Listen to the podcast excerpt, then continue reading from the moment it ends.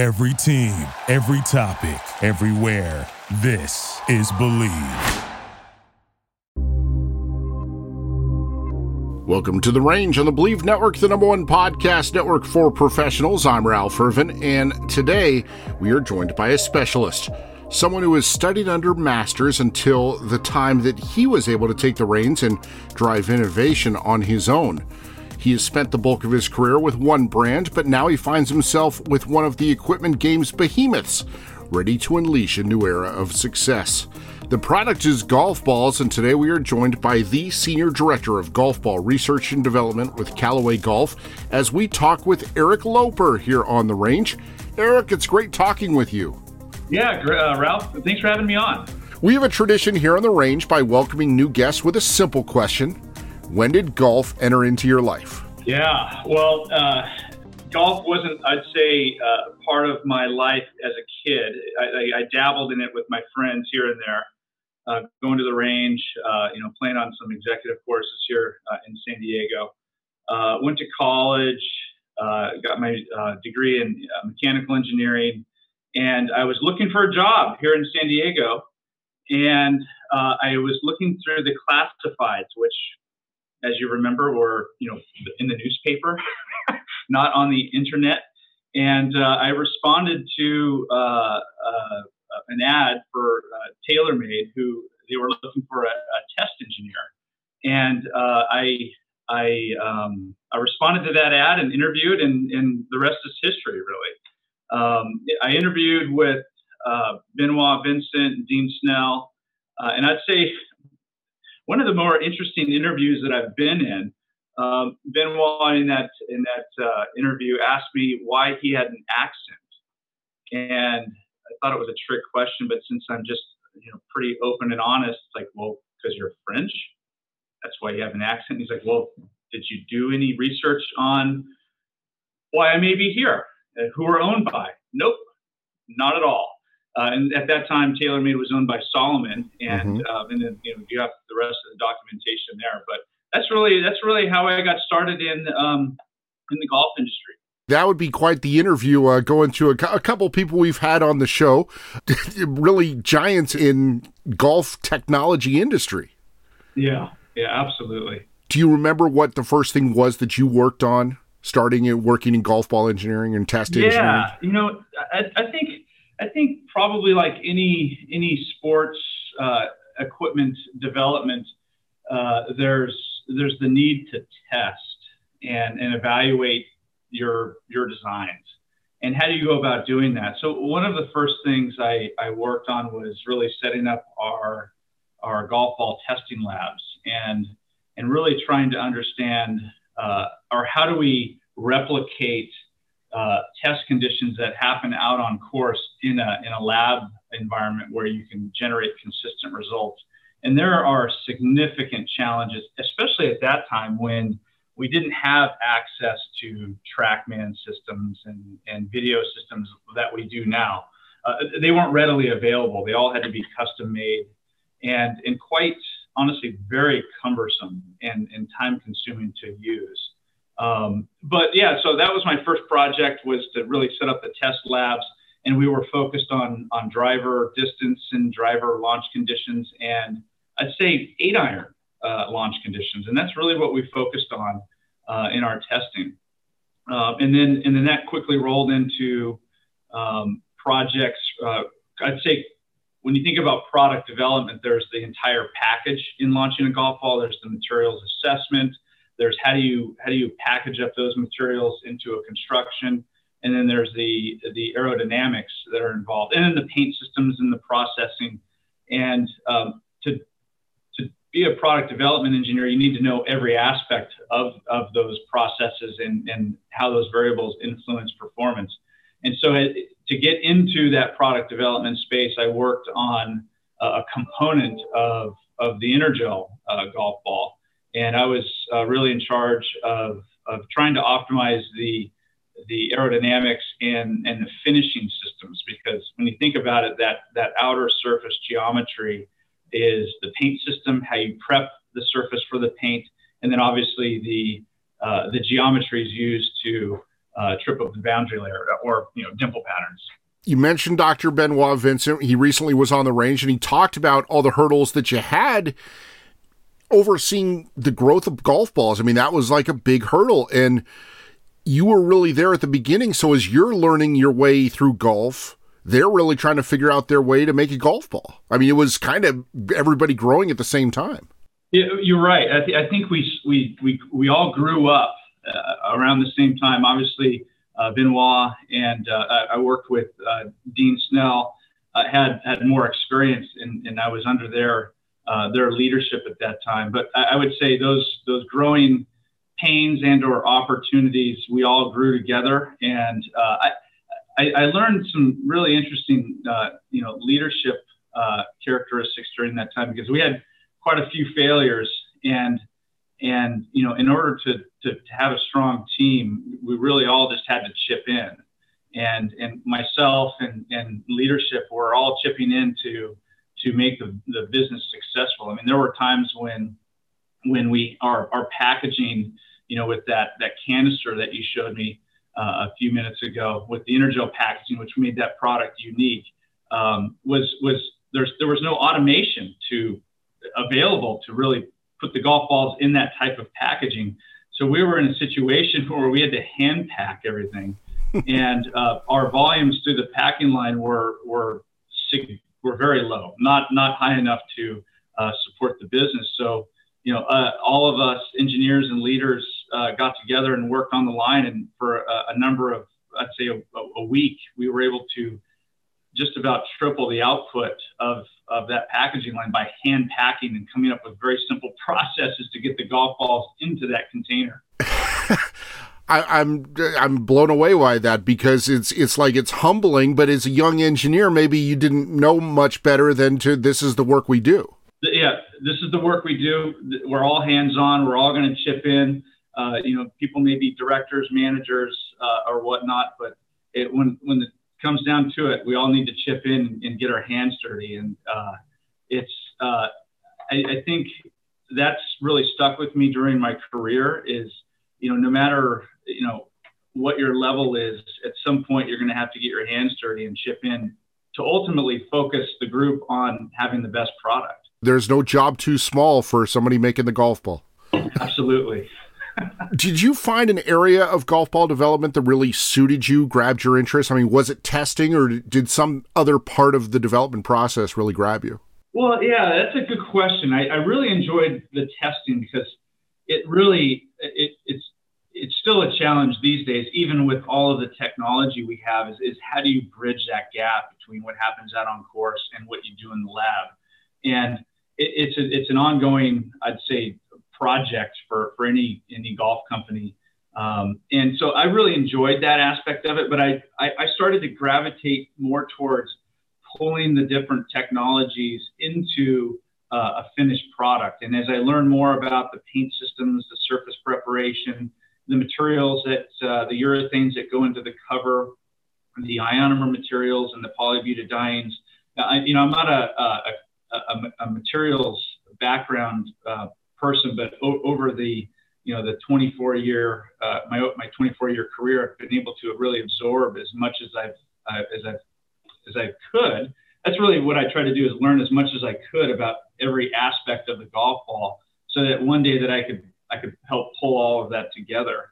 And I really enjoy looking at technologies and trying to determine what technologies may actually benefit the end user, the golfer, and being able to sort of move that product along without making it a big deal. Let's use minimal resources to prove out concepts. And once we have a concept, then we can sort of build it out into a product that we could eventually sell. And then walking that say prototype through the testing and evaluation process, and eventually taking it out to some of the best golfers in the world to get their feedback, and really completing that cycle. So I think I really I had the opportunity to work with golfers, very professional golfers, very early in my career. The first player I worked with was a Champions Tour player, Vicente Fernandez.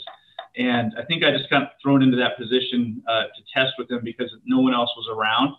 And some of the feedback he provided, I questioned initially. He was saying that the golf ball looked bigger than the ball he was playing. And I don't remember what ball he was playing, but it looked bigger than anything else. And I'm like, no, it's the same size. It's the same size. And then I went back to the lab after that test, and I checked the size of that golf ball, and it was 2,000ths larger than the ball he was playing, which is what the thickness of 2 hairs. And so very little. But from that point, what I walked away with was these players they notice the littlest things, and those little details make a significant impact on the results of that particular test. It doesn't take much to throw off a tour player. The ball seems too big. You know, the feedback that we get from that point forward may not truly reflect the actual performance characteristics of that type of golf ball. You mentioned Dean Snell and working with him, and you talk about the small differences that can make a big difference in golf balls. Having a lack of experience in golf balls, I imagine that he instructed you on just some of the finer points of things, you know, his experience with the Pro V1 coming in and just kind of educating you on this is what a mantle does, this is what a different layer is conceptually supposed to do, so that you can at least see those things in research testing. Absolutely. Yeah. He really gave me the opportunity. I was very independent, and he gave me the freedom to go out and explore. He understood that I was the type of person that liked to see things for myself, and versus just being told this is what's going to happen. He really enabled me to go out and run experiments, and within those experiments, you know, provide guidance, and maybe you should look at this and maybe you should look at that, really a coaching perspective.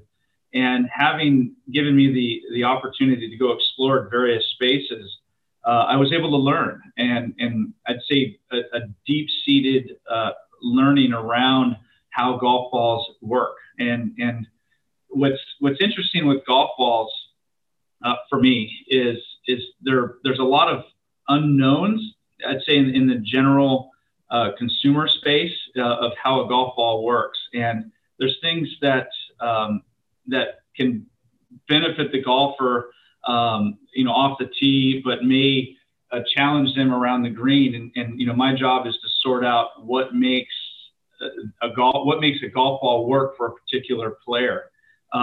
So it's a little bit of a black box, I'd say, in the consumer space. And that's what I enjoy. When I first started at TaylorMade, my dad was surprised that I was going to go work for a golf company. He's like, well, it doesn't sound like you're really going to be an engineer. It sounds like you're going to be more in science, because he didn't understand the materials and really the impact mechanics, right, as a mechanical engineer, that occur when the golf ball is struck by various lofted clubs. So for me, it's been absolutely fascinating. In 2006, you launched the TP Red, TP Black balls, TaylorMade's first tour quality product. What was your role in the development of that ball? So the finishing systems, developing the construction, and I had influence on the aerodynamic pattern, or the dimple pattern, on that particular golf ball. So I'd say a little bit of everything. And that was TaylorMade's really first, what I would say, true tour golf ball. And I think what made that golf ball a tour golf ball, and this is obviously a lot of learning happened between 1997 and 2006. And you know, we were working on getting tour players into golf balls. And really what's required, or what was required at that time to make it a true tour golf ball, was the ability to have a urethane cover, which is a soft material that gives the players greenside performance around the green. And up until that point, obviously it took us 3+ years to develop that product. Up until that point, we had to develop urethane systems and the production capability, which is significant, to be able to launch a ball like that in what I would call a true tour fashion. If you can go back and think about the reaction in the room, in the building, when we finally did it. Like, we've got a ball that's performing the way we want it to perform. Because when you're talking about a 9-year process, yeah, that's not a sketchboard, okay, we'll be done in 9 years. It really is, let's hope we get there soon, but we're going to get there when it's right. And so you cross this finish line that you didn't know necessarily was coming when suddenly here's a ball, this works. Yeah, I think what I enjoy is the learning process and it was, what did we learn along the way? Well, soft covers are important, and that's obvious now, but it took us a number of years to get there. And the steps to the tooling involved with making a golf ball with the urethane cover is a little bit more complicated than, say, like an ionomer type of tooling. So for me, there wasn't like this sense of relief, like we're done, we're here. It was, I'd say the mindset that I have is what's next, and let's keep moving forward because we're not going to stop until we reach number one. And, mm-hmm. and for whatever reason, I have this ingrained need to want to strive for number one. And I don't just say that lightly. I say it with some intensity and knowing what it will take to actually get there. So I think in 2006, when we launched the golf ball, we had Sergio, we had Retief, Justin Rose. We had some big name players using our product. We learned a ton up to that point. And honestly, the learning didn't stop. We learned a lot in every launch after that, because with the mindset of let's launch a golf ball, we know a lot about this golf ball, but do we know absolutely everything about it? No, because we need tour players to play it for a number of mini tournaments, likely over the course of the year. And then they're going to have feedback for us. And based on that feedback, we're going to incorporate that feedback into the next design. So it's really we're here, let's keep moving forward and let's not stop. Well, the first time we talked was 11 years ago, and you're launching the first ever 5-layer ball. And that's 13, 14 years into your career at that point. Yeah. You talk about, okay, we're going to take feedback and we're going to learn from the golf ball. But what people probably don't realize is that as an engineer, you're learning all these years. You're gaining knowledge. And how much had you learned at that point? And as you look back 11 years, how much more have you learned? I think, wow, in the difference between 2006 and 2010, in that 5 years, the ability to acquire player data through the use of TrackMan. We had our own portable launch systems as well, but they were a little bit more cumbersome, and they would only generate ball speed, launch angle, and spin. And with that information, you would turn to the player and say, well, with this lower spin rate, you're going to be this much longer. And with this additional ball speed, you're going to be this much longer. And with this additional spin rate around the green, you're going to be able to hold the greens, or you're going to get more check around the green. Well, over that 5 years, having TrackMan, having launched, we were able to use that, obviously, set up much quicker. I mean, I was in 2003, I was in Spain working with Sergio Garcia, and we were using these portable launch monitors that were cumbersome. I mean, Sergio would hit a shot and it would be like a 45-second pause between us capturing the information and saying, let's go to the next shot. Mm-hmm. And during that time, he's tapping his club and it's like, what's going on? And he was cool about it, but it's really challenging to run a test when things take so long to capture information.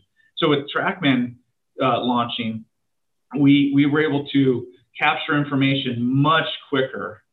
And along with that, we were able to track the golf ball in the air.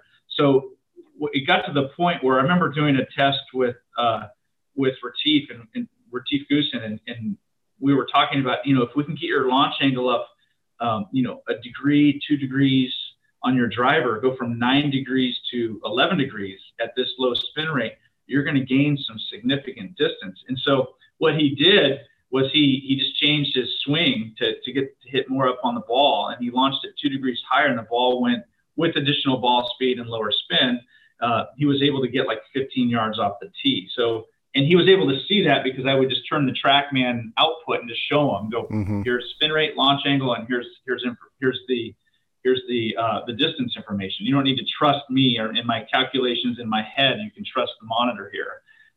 So I think, you know, in that 5 years, we were acquiring data at a much quicker pace.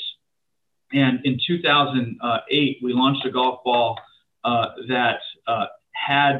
we got some very interesting feedback, and this sort of ties into us not knowing exactly what's going to happen when we launch a product. But after we launched the product, we got some feedback from the European Tour players that the ball was much better into the wind.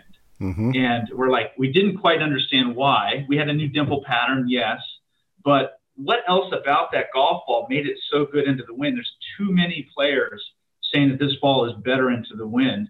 And so using the new data acquisition systems that we had and working with the players and doing more and more robot testing, we figured out that the iron spin was a couple of hundred RPM lower than a prior golf ball or any golf ball that was really out on the tour. And so with that learning, that was a significant learning.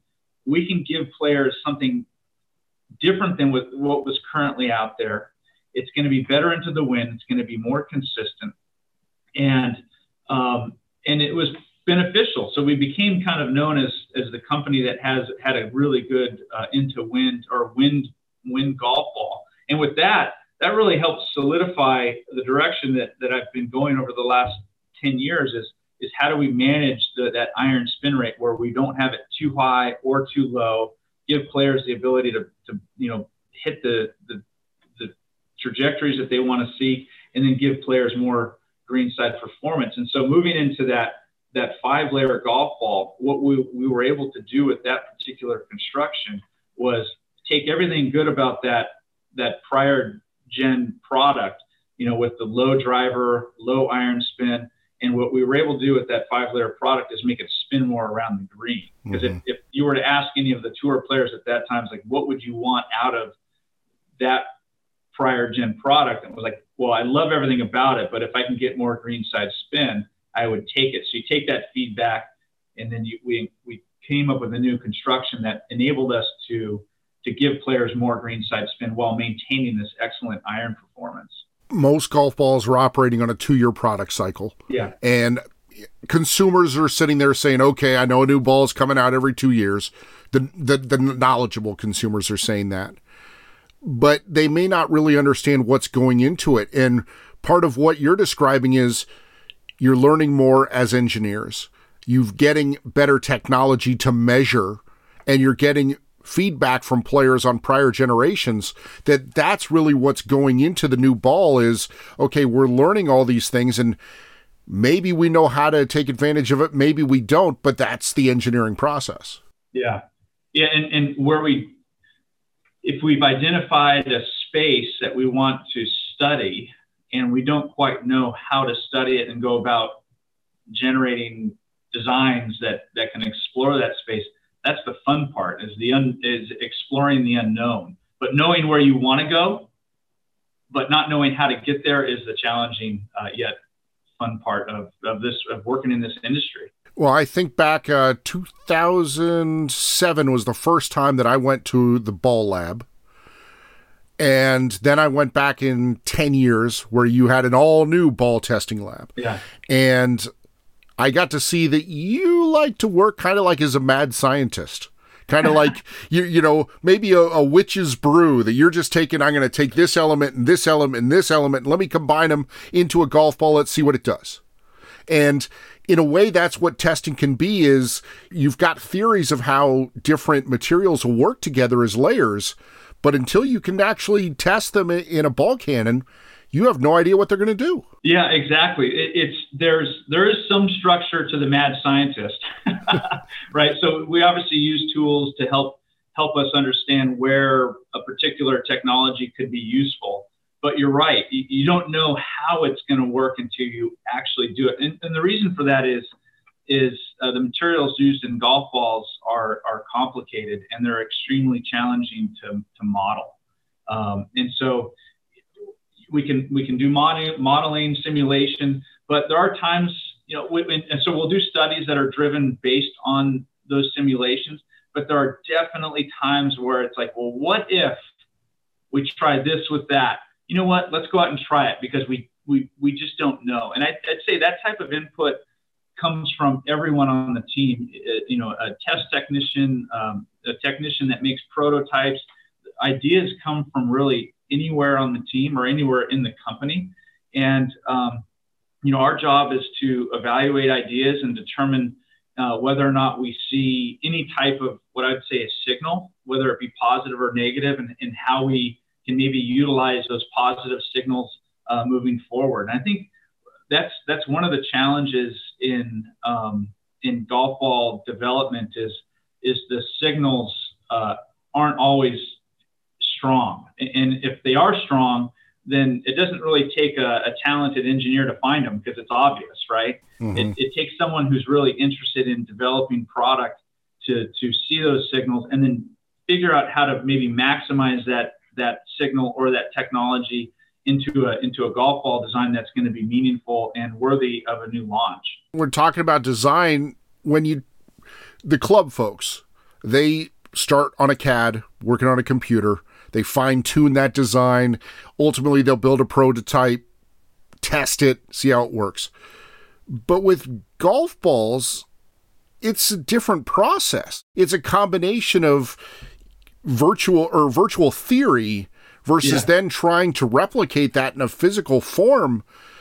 And it really is a lot of trial and error. It really is. And that's actually, I'm a very hands-on, let's have an idea, let's just go build it type of mindset. And I really enjoy the idea of obviously using the highly technical tools that we have to simulate what could be, but being able to just say, you know what, we've got a fully functional lab downstairs that can make golf balls from start to finish in whatever configuration we want. And let's just go build it, because if we can build it and then actually demonstrate first to ourselves that, hey, this material or this type of construction can add ball speed or add spin or reduce spin, then we can test it, and we actually have a sample in hand. And that sample in hand with the accompanying data is much more influential than just saying, here's a simulation saying this is what it's going to do. Mm-hmm. And then honestly, being able to take those prototypes and go test with them down at the range, or even hand them out to select players within the company to say, go try it out on course.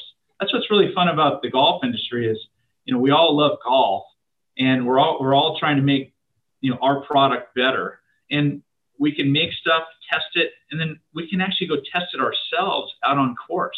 I mean, how cool is that? Well, and the funny thing is that a lot of times the bosses, so to speak, are some of the best players. So you can really justify your work by giving them something to try. And sure enough, they come back and it's like, yeah, that was pretty good. You're doing a good job. Yeah. Yeah, absolutely. And I think what's important in leadership in the golf industry is being product people and really being passionate and wanting to do the best for the product. And we have that here at Callaway with the team. The leadership team here is deeply involved with all products, because honestly, they and we are all golfers. We want to make better products, and we want to make our customers happy. And our customers range from the everyday golfer to kids playing golf and our tour players. This may seem a little remedial, but I think our audience would appreciate a general, and I mean general, understanding of what layers can do for a golf ball. In general, if you think about going from a two-piece golf ball to a three-piece golf ball, adding layers is in general going to add speed. Obviously, highly dependent on what materials you use, but they're going to add speed. And with that speed, it enables you to change the core properties to make the golf ball feel softer. And it also enables us to use softer covers for more control around the green. So in general, more layers, you know, primarily going from two-piece to three-piece, and at some point three-piece to four-piece, it's going to add speed. for varying types of swing speeds. It's going to add speed. It's going to add control around the green. We've talked about tour balls, but that's not the only ball that's out there. As an engineer, you've got your top tier balls, and then you have, for lack of a better term, a second tier ball or an entry level ball. How do you go about engineering that level of ball? Is it something that it's like, you know what, it's not performing as well, but we can make it for a reasonable price? Or is it its own engineering practice that we're looking, okay, we have this ball, let's look at a ball that, you know, has fewer layers, that costs less to make, therefore we can charge less in the marketplace? I mean, how does that process work for that level of ball? Yeah, I mean, I think for when you think about the Supersoft golf ball, which that golf ball is doing just fantastic in the marketplace. It's soft feeling. It's long driver and irons. It's targeting, golfers that, that are seeking soft feel and distance in a, package up in a two-piece golf ball. And I think, obviously what we do is we look at the competitive data set, the leaders in that particular category, and us being one of those leaders in that category, and we look for the white space. Where can we stand out and be different than what's currently out there? And then the question is, well, is being different better? And so then we need to understand what that type of golfer or consumer is seeking. It may be soft feel, long. Hey, the golf ball needs to last 3 rounds. So it needs to be durable. And then, with those parameters sort of being the baseline, what can we add on top of that? And I think one of the things that I've enjoyed being here at Callaway is the need or the drive to make a product better, no matter how complex or the impact on cost. And we use very, I'd say, complicated resin systems in that cover on the Supersoft, something that you really don't see anywhere else. And the benefit to the golfer is they're going to see more speed, they're going to have soft feel, and then ultimately they're going to have really good greenside performance. So it is a different type of project. Obviously, the consumer is a lot less critical. They're not making their money like a tour player is on getting that ball in the hole. But it's important that we're always improving on products in each particular category that ultimately are going to benefit the golfer. Now, you recently transitioned the short distance from TaylorMade to Callaway Golf. I mean, it's maybe a 5-minute drive, but it's a world away. What was your first goal walking in the door? What was my first goal? Mm-hmm. Well, really to embrace what Callaway has, the company culture, and really take really learn what Callaway does and how Callaway evaluates product categories and how we launch golf balls. The process of launching golf balls and how it's different than my past experience. And really what I wanted to do is take everything great that Callaway was already doing and make them even better. And then insert myself where there are opportunities for improving.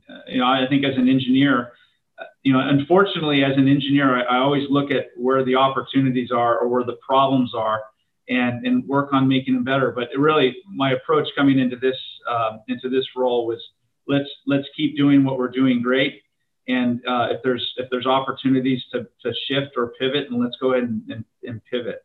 And that's really been my goal, and it's been a great transition. The team here, from top to bottom, is or across the board is extremely capable. We have unique testing capabilities and prototyping capabilities where I think we have the best chance of getting to that top spot. I'm really excited about the future. We're looking at things with a different perspective, with the intent of you know, ultimately making the best product, best golf ball really in the world. It's been fantastic. Talk about the resources that you have there in Carlsbad. I mean, you have, as you mentioned, a testing lab. Obviously, you have the ECPC, so you have a place to go and see balls in actual flight. But then with the factory in Massachusetts, to make it all happen. What we have here in Carlsbad is we have the ability to make really any golf ball design, materials, cores, dual cores, all in-house. We can make that from start to finish here. And having that capability to make everything from start to finish is extremely important, because it gives us the ability to evaluate each component of the golf ball as they come together and make sure that they sync up. I mean, we want to make sure that the paint system that we use on the golf ball is aligned with the geometries that we're using, the hex geometries that we use, and make sure that we get excellent flight performance. So being able to do that all start to finish is extremely important. Our evaluation capability is definitely significant. We have tools here that are going to help us really take new materials, new constructions, simulate those, and ultimately help us be more efficient in how we design product. And then again, talking about bridging the gap between what happens out on course and in the lab, our test labs are able to generate a lot of excellent information that ultimately help us make better decisions. And then the ECPC is a fantastic facility where we do rely on internal player testing to help us make decisions on golf ball design. And then ultimately out to, even at the ECPC, working with tour players at the ECPC and then potentially at the player's home course. So top to bottom, it's the research, the development. We're growing as a team, not only intellectually, but in count to support where we want to head in golf ball. So it's been exciting. It's been a lot. I'm definitely putting in some time to try to learn everything, but you know, it's been an exciting time for myself. I think back to a video of you with Jon Rahm and a golf ball testing that he didn't want to do, and seeing his reaction to performance. And I think that's got to be the ultimate for you as an engineer, is that when you get to be with a tour player and you get to test a ball and see that reaction, that what did you just do and why is this so good? That doesn't happen very often. You know, a reaction like that with Rahm, you know, having, you know, just, you know, graduated from ASU and having played one ball all his life, you know, a lot of players don't realize that golf balls are different. Mm-hmm. You know, they all are, you know, majority of them are going to be great around the green, or good around the green. And then what you do after that is dependent on the company culture and where they want to head. But having given, you know, Jon a product that, you know, a golf ball, but was a golf ball to him at that point, and giving him something that was different, and that different, and in a good way, was really a great experience. And, you know, those are the times when you get really excited and you don't feel like you got there, but you feel like you're headed in the right direction, and you're giving products that are new and interesting to the golfers, to the best players in the world, and they're beneficial. It's going to help them play better golf. We got to know, what can we expect next, or at least what can you tell us what's coming? Oh, I can't answer that. Being in R&D, we're working on stuff for, you know, 2 to 3 years out and even longer. All I can really say is, you know, we're focused on making the best product in the industry. And we feel like, you know, what's going to happen over the next couple of years is going to get us there. And one thing that, you know, you asked about the Chicopee manufacturing, and we're investing in technologies at the Chicopee manufacturing that's going to help us make better performing product. And it's been really exciting working with the team out there, and really for me, learning the processes and what this team has done over the last couple of years that really are game changing and ultimately lead to a better performing product. It's been really fun. Well, we always wrap up our talks here on The Range by jumping into the Wayback Machine. And I just got to think of what's a project that to you was a launch that just, it struck you in the heart. And it's like, you know what, that's always going to be my special little baby of a ball. Oh, yeah, that's a good question. I think the Pinta TP, the 5-layer ball launch, the willingness of the company to invest in a technology that was truly different. I think that, and like I said, the learning process, what did we learn from that? What do we take from that and build on that for future product? I think that was one of the launches that I would probably cherish, up to this point. But I'm definitely excited about where we're headed here. Definitely feel like we're headed in the right direction. And I'm really excited for the future. So I look back on the past on what we've learned. But like I said earlier, it's a never rest mentality, because it's not over until you're at the number one spot. Well, and I think about that, what you really take from that is seeing this is how it can go right, and this is what I'm looking to do again. Yeah, that's right. Well, you continued a tradition you likely had no knowledge of in terms of my golf ball education. I learned so much from Dean Snell, and then over time you explained so much to me about layers, material, and their interconnectivity, more than you really can know. Trust me, you taught me a lot, and it opened my eyes years ago. I'm sure it will continue to do so in the future. Thank you for some great designs, great spin around the greens, and thanks for joining us here on The Range. Oh, thanks, Ralph, for having me. I appreciate it. That was Eric Loper, and seriously, when we first spoke, I understood the basics of golf ball construction, but he broke it down into the most simple elements, and I got it. As you can tell, he loves the development aspect of design, as so many of our past guests do. They want to make the game better for us all, amateur to professional. And when it goes right, well, they get that pure joy that comes from our success. Before we go, this past week we saw the Olympic men's golf competition, and as expected, it was fantastic. Xander Schauffele was impressive in taking control of the event and then holding on for the win. Many complained about this being a non-purse tournament, but because of that fact, we were treated to the performance of Rory Sabbatini in the final round. For a tour event, if you aren't in contention, it's your professional responsibility to be considerate of your payout. After all, you can't afford to drop more strokes and pay while pursuing a glorious comeback. However, with no money on the line, we saw the field attack the golf course in the final round, because unless you finish in the top three, you're going to go home empty-handed. The result was a brash and exciting 61 and a silver medal. Some could say that the South African native representing Slovakia had no business in the event. His second-place finish says otherwise, and it also reminds us that for a lot of players, the ability to become an Olympian still means a lot. That may be most evident with Rory McIlroy, who admitted that he was going to the Olympics not out of patriotism, but as something of an obligation to growing the game. How did he feel afterwards?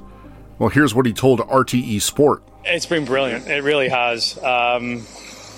Just everything about it. It's not just another golf tournament. Put it that way. You're a part of something that's much bigger. And I'm really looking forward to Paris in 3 years' time. It's been really good, and hopefully Shane and I both make the team again, because I've really enjoyed his company this week. And I keep saying, I threw back to our amateur days, and I've really enjoyed that. Consider that those words came after he was eliminated in the playoff for a bronze. That sentiment was unanimous. Here's Tommy Fleetwood before the tournament. I was so happy when I made it to the Olympics. I think from the moment I put a shirt on in my garage at home, to getting on the flight, to arriving here, to being around the village, I think all of it is for one, it's a very special experience. But I think, you know, being surrounded by all the athletes that put so much into this on a daily basis throughout their lives, I think it's inspirational. You're both a competitor and like one of the biggest GB fans, because you're in and amongst it and you're with everyone. And you know, so far I've loved every minute. It's, you know, great to spend it with friends as well. And you know, it's really, really cool. Obviously, you get to the golf course and you do everything that you normally do, but just what goes on around this event, it being the Olympic Games, is, you know, it's something that we've never done before, and it's amazing. And of course, here's Justin Thomas. It's been an unbelievable experience. I mean, I think it started to really hit me when I was traveling here, when I first got here, when I, you know, got in the room and saw all the gear. It might be the coolest thing I've ever been a part of. I mean, it's an unbelievable.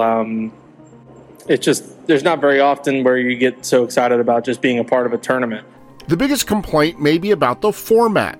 We can't expect the best of the best to show up to the Olympics and battle through a U.S. amateur-style format. That's just too much. Match play rarely yields the results we really want, so that is out. I'll simply say this. The four majors are stroke play. Anything else really is considered to be a gimmicky format, and the Olympics deserve the best. A team concept would be amazing, no doubt, but not at the expense of awarding an individual Olympic champion. It may not seem sexy, but Olympic golf, as it is now, delivered the game we love and gave us a worthy gold medalist. That's awesome, and that's all we really can ask for. Of course, we continue to share what's new in golf equipment, and you can learn all about that with the Golf Spotlight. We're dropping new features all the time, looking at clubs, accessories, footwear, and more. Go to thegolfspotlight.com and click on the YouTube subscribe button and turn on those notifications so you never miss one of our features. There is always a lot to catch up on. Stay up to date on The Range by following us on Instagram at @thegolfspotlight. We're also on Twitter @golfspotlight. We welcome your comments everywhere. You've listened this far, so subscribe to The Range on Apple Podcasts or follow us on Spotify or iHeart. We have new shows dropping every Wednesday. That'll do it for this episode of The Range, so let's hit the course, but it won't do you much good without a few balls in tow. Hopefully you can better appreciate how they're designed to help you.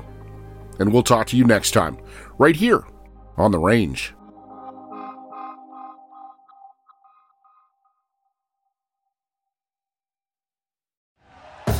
Thank you for listening to Believe.